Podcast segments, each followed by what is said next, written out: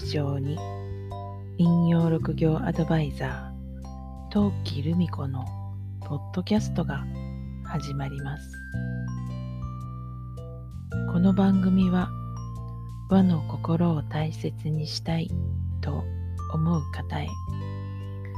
1200年続く陰陽師から受け継いだ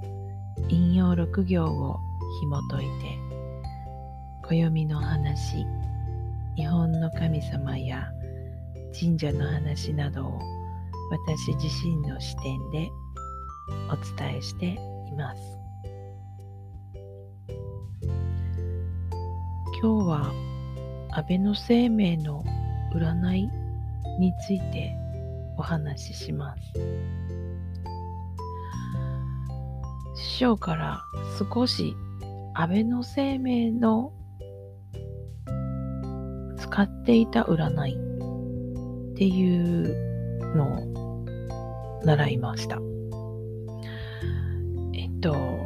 まあ、平安時代の頃に活躍した陰陽師が使っていた占いそのまんまっていうわけではもちろんないんですけれども、まあでも、そのエッセンスは今にも伝わっていて、暦を見ればわかるわけなんですね、今でもね。30通りの、えー、気質が出るようです。えー、引用5行に近い5行の占いになります。結構、あの、ズバッと言い切るような占いなんですけど、まあそういう占いもあるんだっていうところを知っておいた方がいいので少し、えー、練習してみたらっていうアドバイスがあって、えー、近く身近な人にですね身近な人と言ってもあの家族とかではなくてオンラインとかでつながってる方にですね、少しお声をかけさせていただきましたら、まあそれはものすごい反響でびっくりしてしまって、え定員を12名にしてよかったって思うぐらいの勢いでした。で、まあ今からあの一つ一つお調べして、メールなり、そしてオンラインで直接あのお話ししてお伝えしようかなと思ってはいるところなんですけどその、まあ、生命の占いによるとえっ、ー、とですね私はですねえっ、ー、と木の気質になるんですね。えっ、ー、と引用六行では私はあの金の気質ではあるんですけど、この生命の占いになると、私は木なんですね。陽遊木というところに当たります。なんか分かってる方にはもろに私がどういう性格かが分かっちゃうみたいですけど、陽遊木、えっとですね、柳の木のことですね、陽遊っ。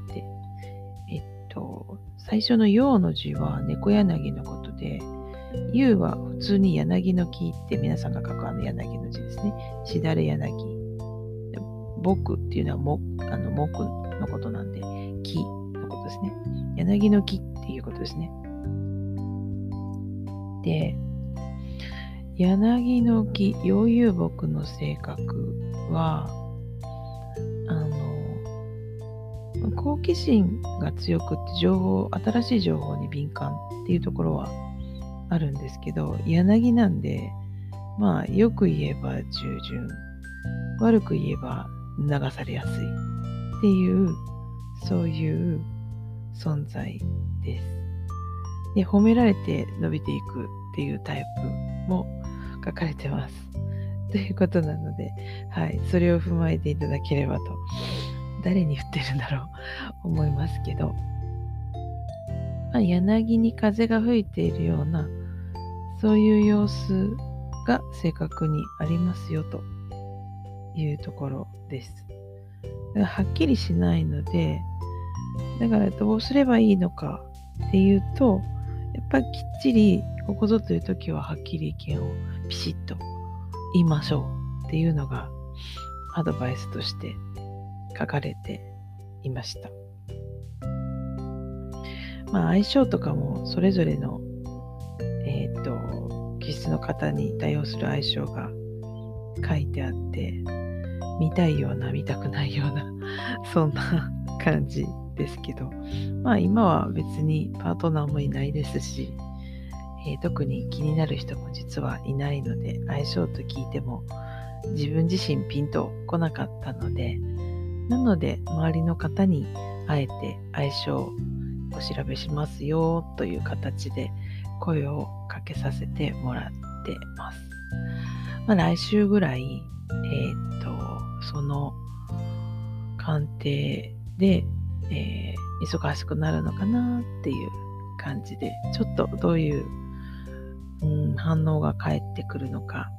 楽しみではあります。ただ、前回の5行と6行の違いってっていうお話でもあの出てきたんですが生命の占いは5行の占いなんですね。私とあなた違う気質は別のもの別のものとして対峙するっていうそういう感覚のものなので6行の調和するっていうところを前提にっていうのとは少し、うん、景色が違います。なので私の中の目論みは生命の占いをそのままお伝えさせていただいてそれを6に変換するっていうことを時間をかけてやっていけたらいいなって思っているところです。なので自分の課題を、うん、集める材料を集めるために皆さんに協力していただいているっていうところになります。実際にあの占いを受けてくださる方楽しみにしていてくださいね。さて、あなたの周りは今日はどんな一日でしたか？明日もあなたらしい一日でありますようにゆっくりおやすみなさい。陶器でした。